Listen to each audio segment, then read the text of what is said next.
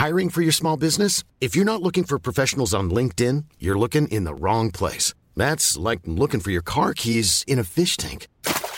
LinkedIn helps you hire professionals you can't find anywhere else, even those who aren't actively searching for a new job but might be open to the perfect role. In a given month, over 70% of LinkedIn users don't even visit other leading job sites. So start looking in the right place. With LinkedIn, you can hire professionals like a professional. Post your free job on linkedin.com slash people today.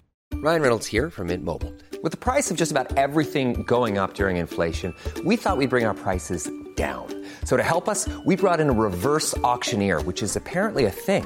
Mint Mobile unlimited premium wireless. Ready to get 30, 30, bit to get 30, bit to get 20, 20, 20, bit to get 20, 20, bit to get 15, 15, 15, 15 just 15 bucks a month. So, Give it a try at mintmobile.com slash switch. $45 upfront for three months plus taxes and fees. Promo rate for new customers for limited time. Unlimited more than 40 gigabytes per month. Slows. Full terms at mintmobile.com.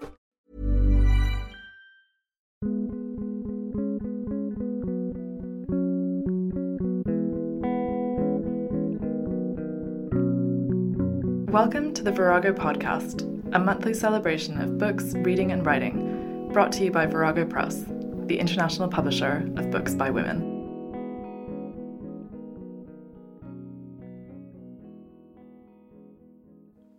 Hello, I'm Antonia Hodgson, and I'm delighted to sit down with Åsne Seierstad to talk about her career as an award winning foreign correspondent and author, and most especially to discuss her new book, Two Sisters, already a big bestseller in Europe um, and the number one bestseller in Norway, and uh, the winner of the prestigious Brage Prize. I've been Åsne's editor here in the UK for the last 15 years, and the first project we worked on together was The Bookseller of Kabul, which spent a year in the Sunday Times top 10 and has sold 2 million copies around the world. One of the distinguishing features of Åsne's work is her unique ability to create intimate, dramatic portraits of ordinary lives in crisis. These are stories from the front line, stole, told at street level, focusing on individual families, individual lives. At the same time, her books offer fascinating insights into a number of long running conflicts, from Chechnya to Iraq, Serbia to Afghanistan, and now Syria. Published on the 15th of March, Two Sisters Into the Syrian Jihad has already been hailed as a masterpiece by the Sunday Times, as well as a masterclass in investigative journalism. It prompted Guardian journalist and author Luke Harding to call Åsne the supreme non-fiction writer of her generation. Åsne, thank you so much for taking time out today to talk with me. And I've got so many questions I want to ask you, but um, and we'll come on to Two Sisters, of course, in a moment. But I, I, just wanted to begin by asking you about your early career. Now, I know you studied uh, Russian and Spanish and the history of philosophy at Oslo University. But when did you decide to move from that to become a foreign correspondent, and why? Uh, it was never a decision, really. It was just a coincidence. Um, many of my things, many of what happened in my life are coincidences. And what happened is I was a student of political science in Russia, in Moscow. This was in 93 when so many things were happening. Uh, and I met this guy who was the assistant of the president of parliament. Mm. And he, I think he wanted to impress me, so he said, Oh, you might want to meet the president of parliament being a student of political science. And I said, Yes, sure.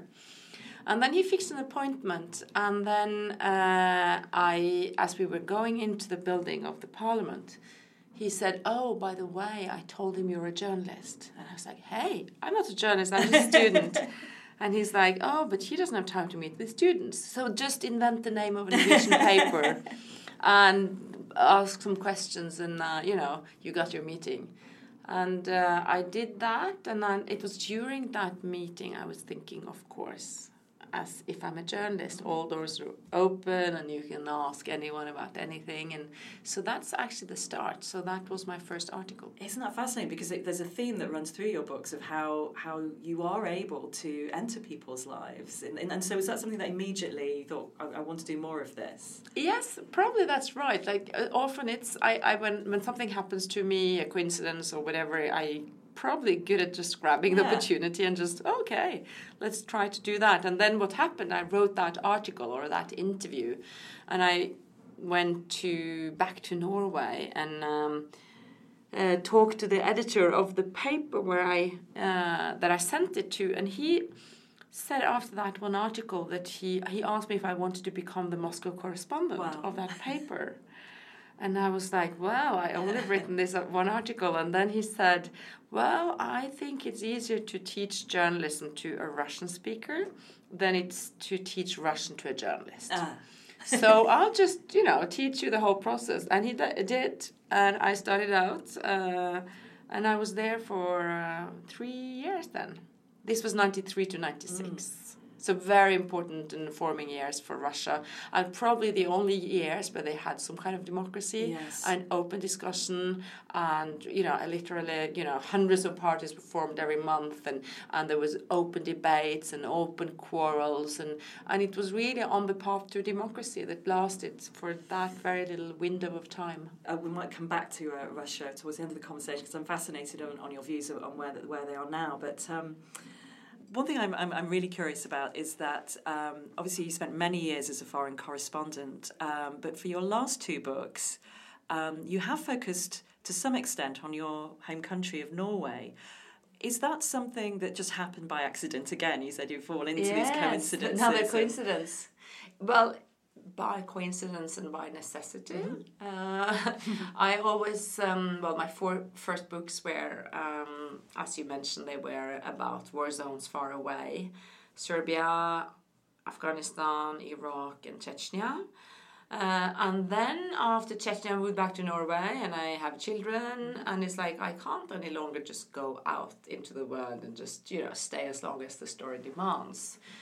Uh, so um, my second last book was um, about the Norwegian tragedy and massacre of Anders Breivik on the island of Utøya, uh, killing of um, 77 members of the Labour Party and the Labour Party youth.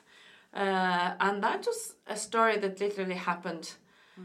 like on my street. He lived on my street for a while. Uh, the the the terrorist, the killer, Mm, and then this story is really a story about Oslo, it's a story about Norway, it's a story about my time now. Uh, I'm of political terrorism. And it's a story about immigration because he was basically uh, he was an anti-Islamist, so he wanted the Muslims to leave Europe as mm. such. Um, and some of the main characters in the book are two Kurdish girls uh, who had fled Iraq um, and to move to Norway to get mm. a you know safe life, and only one of them comes back from this island. So, and when I wrote this book, uh, of course, it was important for me to have had the experience of the war in Iraq to be able to portray their lives.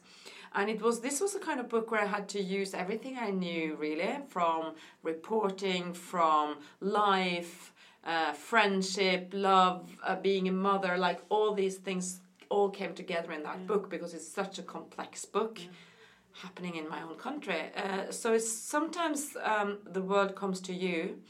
And this also actually happened in, in my last book, which is called The Two Sisters. And it's about uh, two Norwegian Somali sisters, teenagers, who left Norway, rejected Norway, and joined the Islamic, the so-called Islamic State in Syria. Uh, and that's another story about how we we are one world. They come from Somalia, they go to Syria, they lived in Norway. So again, um, for me, the fact that I many part big parts of the book is happening in Syria. The fact that I've been there, the fact that I've covered wars, I think it made it easier yes. for me to to do it uh, had I not had that former experience? It, it certainly reads. I mean, uh, you feel every, every moment there in it that uh, we'll come on to the father Sadiq um, of the two sisters. Um, when he when he goes to Syria, I absolutely felt I was there in a way that. Um, uh, it's almost impossible to, to, get from other from other news sources. I think there's something about about that experience, and it's so fascinating that it's it's in part because you have been there. I mean, obviously not at, all the time, and, and, and so that whole wealth of your experience of, of, of years and years of, of, of war correspondence. Um, I was I was wondering as well because of you know we're talking about radicalization process, um, and I really really do want to come on to two sisters specifically. Um, it just seems fascinating to me that you have moved from Breivik um, and his radicalization to the two sisters. I wonder if you could just talk a little bit about the story of how they become radicalized, a little bit about the family generally and, mm. and what happened.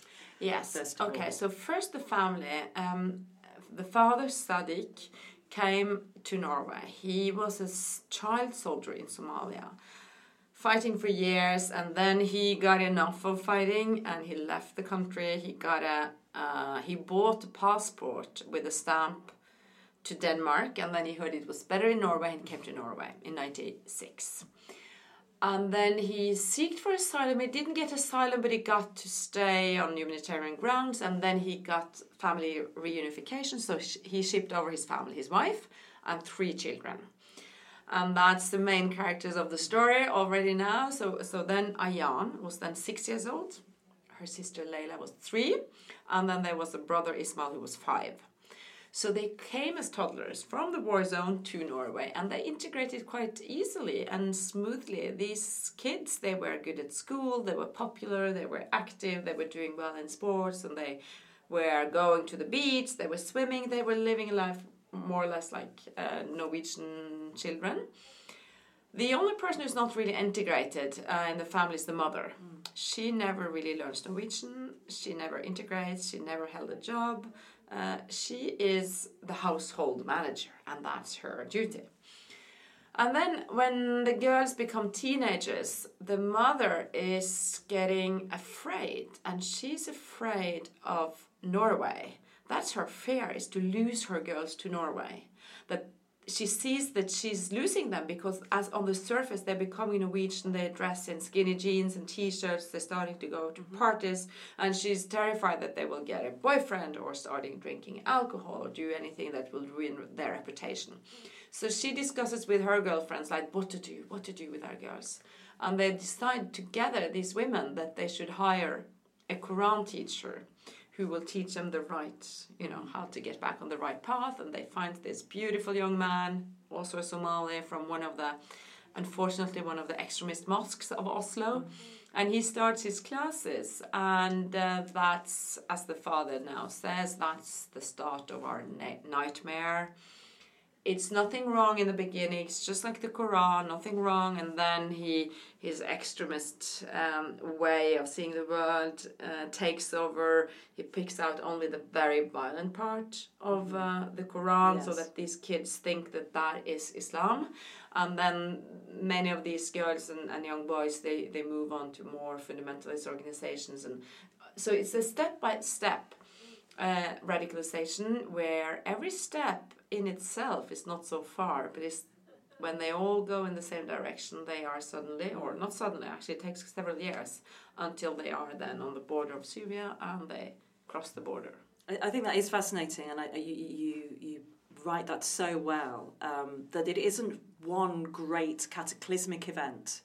You know, it isn't one, and there isn't one moment. I don't think. I mean, you may disagree where the parents could have said, "Stop." You know, uh, that it was an it was an incremental um, story of radicalization, and that seems to be the case. Would you say that's common? Would you say that's a common? Um, there are many different ways into um, becoming a foreign fighter or someone who supports um, uh, the Islamic State in Syria. Um, these I mean, the most common way in is for, for first and foremost, you're a guy. You like 80, 90% of those who left were boys um, and or men, young men. Uh, but even it's it's a very high percentage. It's the first time in the world that there's so many women who, yes. who go who go and join an, a terrorist group or a fighting group. So, but still, the majority are guys and half of them, uh, more or less, uh, have a criminal record, have been in contact with the police. Um, when you look at their backgrounds, the most typical background would be instability in life, mm. lack of a father is the common denominator, uh, the fact that they are, you know, they, their lives are not really going anywhere, um, they have no direction in life, and, and then suddenly the good thing about religion could also be that it gives you a framework, mm-hmm. it gives you structure, and especially Islam, it gives you uh, even a daily structure of praying or how to dress, how to behave. It's not just about beliefs. So that's the most common, and some of these guys is kind of overnight. Uh, the girls uh, that I've studied uh, are, they seem to be more religiously driven. It's more like to do the right thing uh, the search for meaning, of course for identity, and of course for them all about finding something bigger than themselves, something that can carry them a bit, uh, and something that is. Um, you know, important and right and just. So that's important when I looked at this girl. It's like, mm, they only want to do good. There's nothing evil with them or brutal. They do become brutal, definitely. They are also brutalized by their lives in the uh, in the in Syria. Yes. But but on their way there, I can't really say that they are mean or evil. They do become, uh, I would say, they become very very harsh uh, towards other groups Yes. later. I mean, that must be. I mean, it must be part, presumably, partly from their experiences. I mean, Yes, yes. Um, and their worldview. If if you suddenly all your belief is coming from one source, which is the you know the very extremist uh, vein of Islam. Uh, but the religiously driven radicalization that they are part of, uh, this um, uh, urge to please God, uh, and as they see it, life as we live it here and now, it's not the real life. Real life comes after death. This is just a test, and uh, important as a test because the better you do in this test in this life, you'll get some bonus points, and you you know you get it that will give you a good place in heaven. And the best place you get only if you die as a martyr. So they and the more you suffer, the better you know. The higher up in paradise, and if you die as a martyr, you get as close as possible to to God for eternity. And who wouldn't want to trade this little, you know, simple, petty life against you know great eternal life uh, in heaven in paradise, It- where you yeah. never will Hey, I'm Ryan Reynolds. Recently, I asked Mint Mobile's legal team if big wireless companies are allowed to raise prices due to inflation. They said yes. And then when I asked if raising prices technically violates those onerous two year contracts, they said, What the f are you talking about, you insane Hollywood ass? F- So to recap, we're cutting the price of Mint Unlimited from $30 a month to just $15 a month. Give it a try at mintmobile.com slash switch. $45 upfront for three months plus taxes and fees. Promo rate for new customers for limited time. Unlimited more than 40 gigabytes per month. Slows. Full terms at mintmobile.com. Hiring for your small business? If you're not looking for professionals on LinkedIn, you're looking in the wrong place. That's like looking for your car keys in a fish tank. LinkedIn helps you hire professionals you can't find anywhere else, even those who aren't actively searching for a new job but might be open to the perfect role. In a given month, over 70% of LinkedIn users don't even visit other leading job sites. So start looking in the right place. With LinkedIn, you can hire professionals like a professional. Post your free job on linkedin.com slash people today. Planning for your next trip? Elevate your travel style with Quince. Quince has all the jet setting essentials you'll want for your next getaway, like European linen, premium luggage options, buttery soft Italian leather bags, and so much more. And it's all priced at 50 to 80% less than similar brands. Plus, Quince only works with factories that use safe and ethical manufacturing practices. Pack your bags with high-quality essentials you'll be wearing for vacations to come with Quince. Go to quince.com slash trip for free shipping and 365-day returns.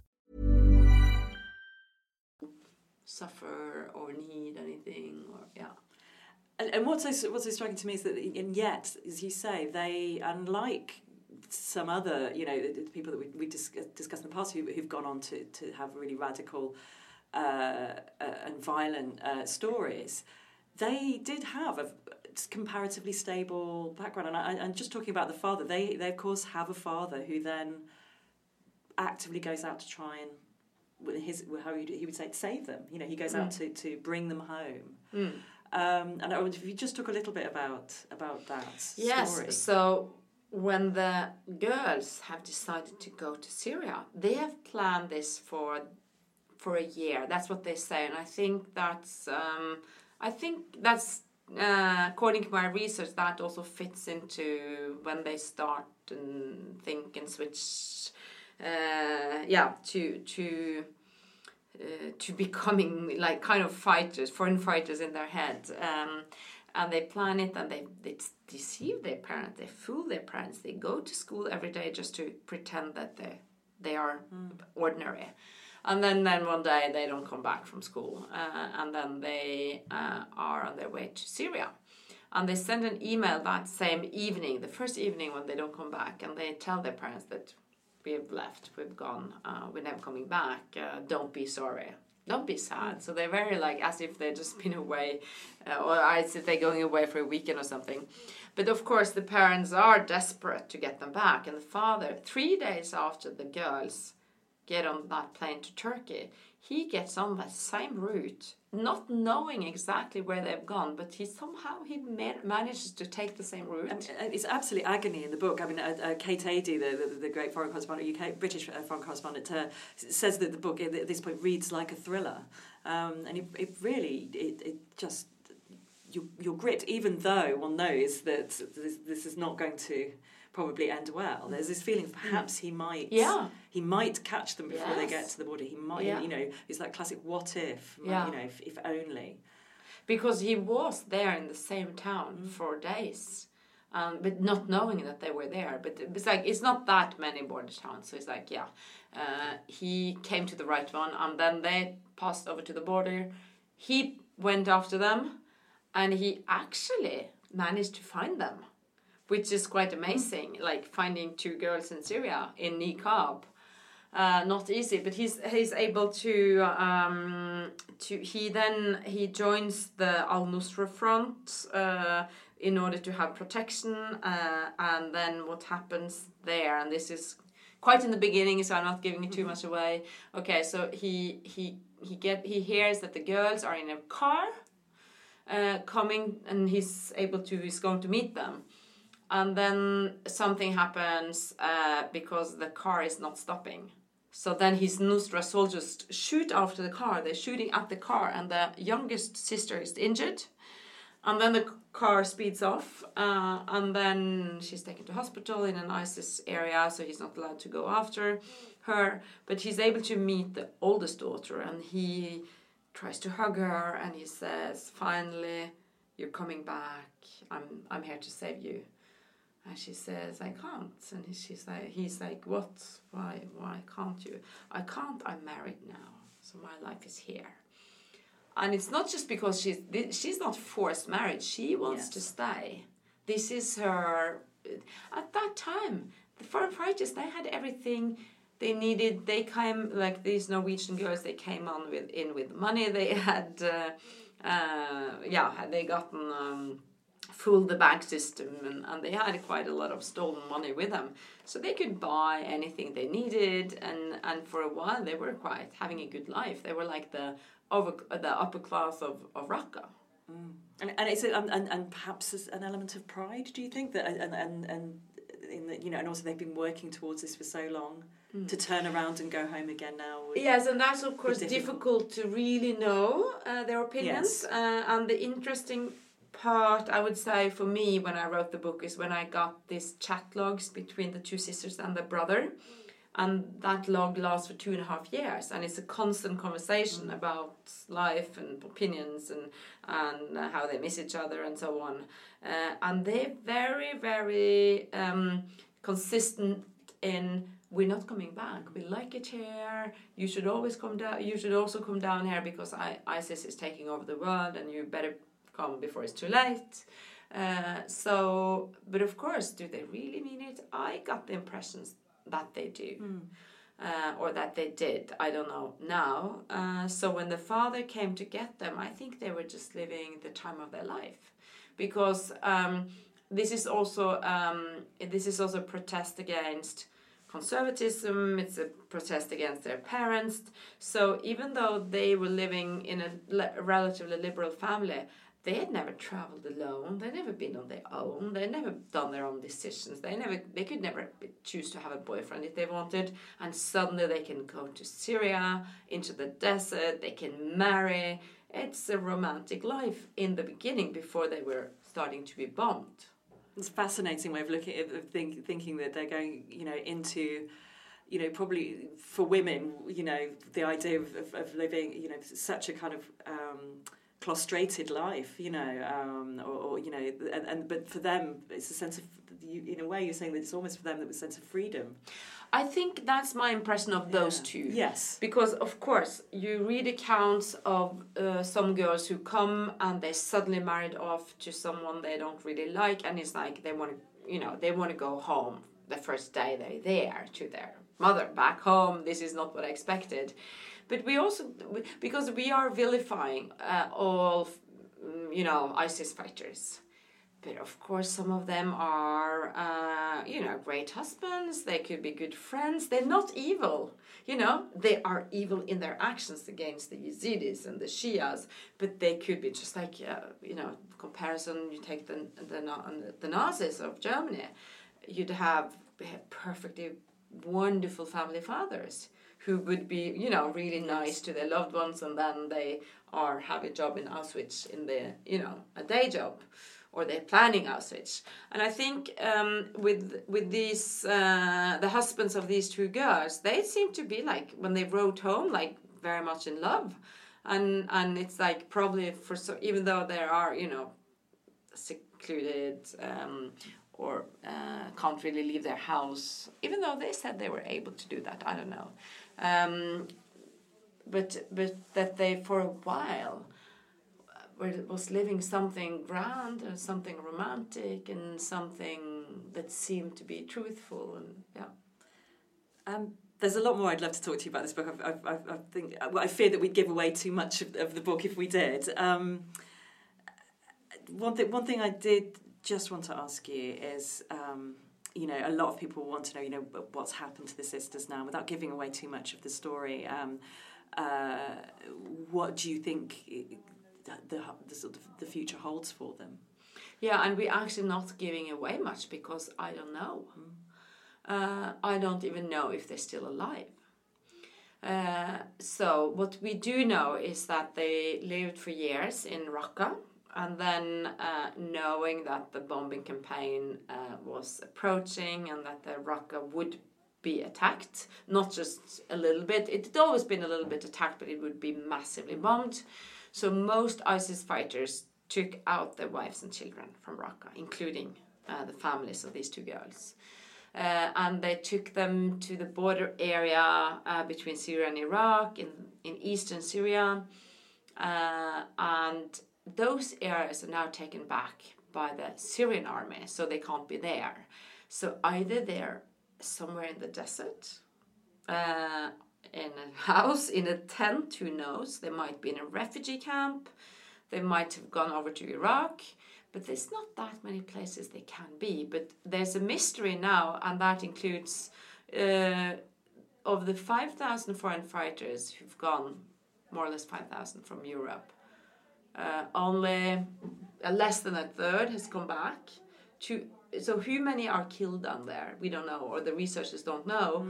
Uh, who, how many are roaming around? So their house might be hit, might have been hit by a bomb, and they're killed together. Um, and we won't be notified on, at all. Maybe depends because before. Uh, ISIS had this system of notifying parents, and they had a system of, you know, congratulations, your son is now a martyr, he's with God.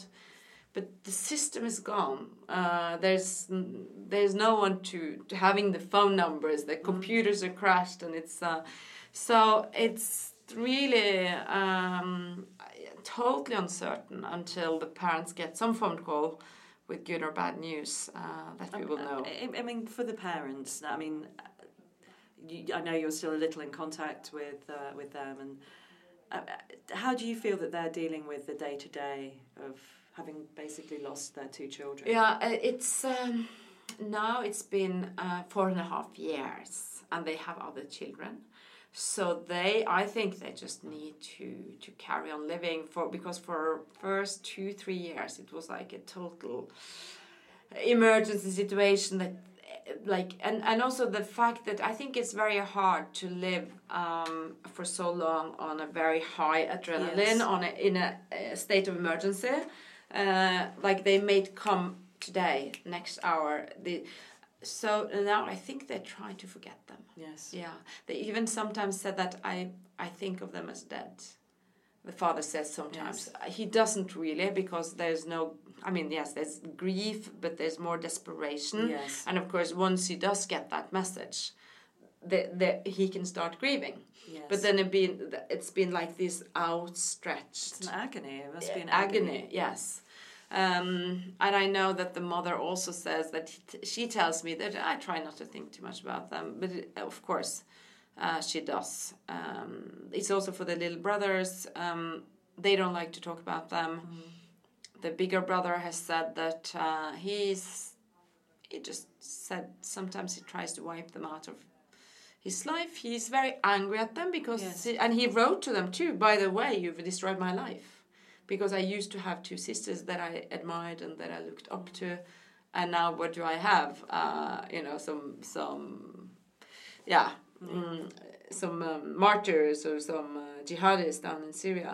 So he he he has uh, gone through so much suffering because of that, and now he's kind of come out on the other side um, at least by decision that okay uh, you can't expect to continue with all the people you start out your life with and he sees it like that he's a bit angry. They did this that's very important. He they did this by their own choice. And i think sometimes we are too prone to say about women uh, who join isis that they're brainwashed or manipulated or lured into it. And i think that they go as much open-eyed into it as the guys do. It's fascinating. There's that, that, that sense of agency that, yeah, yeah. Um, I, I think um, moving on from that a little bit, I just um, wanted to end really by talking about your next steps because we've talked. You know, it's a very intense story, and uh, as was the the um, one of us, your your your, book on um, Anders Breivik and the Utøya victims.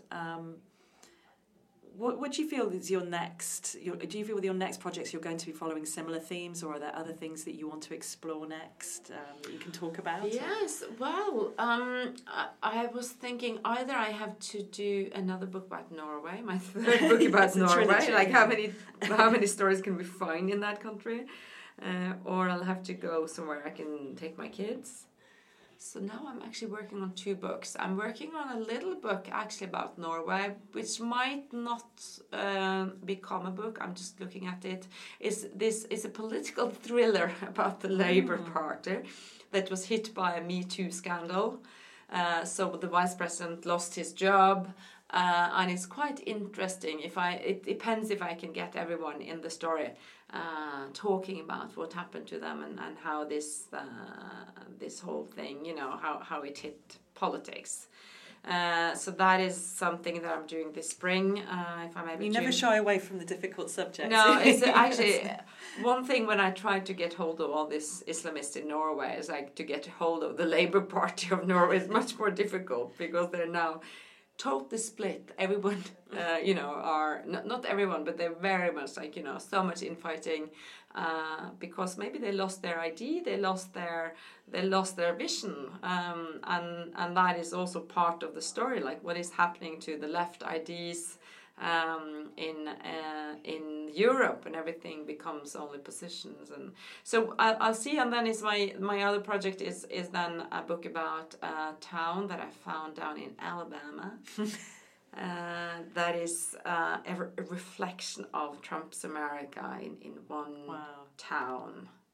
Wow. So we'll see. Fantastic. I can't wait for that. Um, I think we'll have to leave it there. I could talk to you for hours about all of these subjects and more. We can even begin to touch on things like the, the left wing situation in Europe, which is, is enough, enough for a whole podcast in itself. Um, for now, though, thank you so much, Åsne, for taking the time to talk to us today. uh, Thank in you for having offices. me, and hope I can come back and talk about the left situation in Europe and the Alabama situation uh, in a couple of years. Thank you so much. Thanks. Thank you.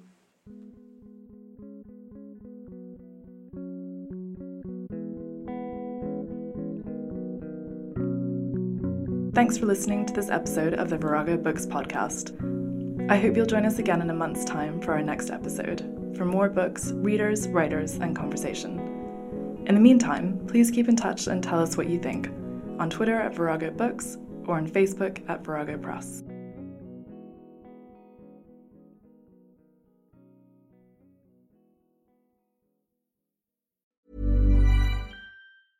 Mom deserves the best, and there's no better place to shop for Mother's Day than Whole Foods Market. They're your destination for unbeatable savings, from premium gifts to show-stopping flowers and irresistible desserts. Start by saving 33% with Prime on all body care and candles. Then get a 15-stem bunch of tulips for just $9.99 each with Prime. Round out Mom's menu with festive rosé, irresistible berry chantilly cake, and more special treats. Come celebrate Mother's Day at Whole Foods Market.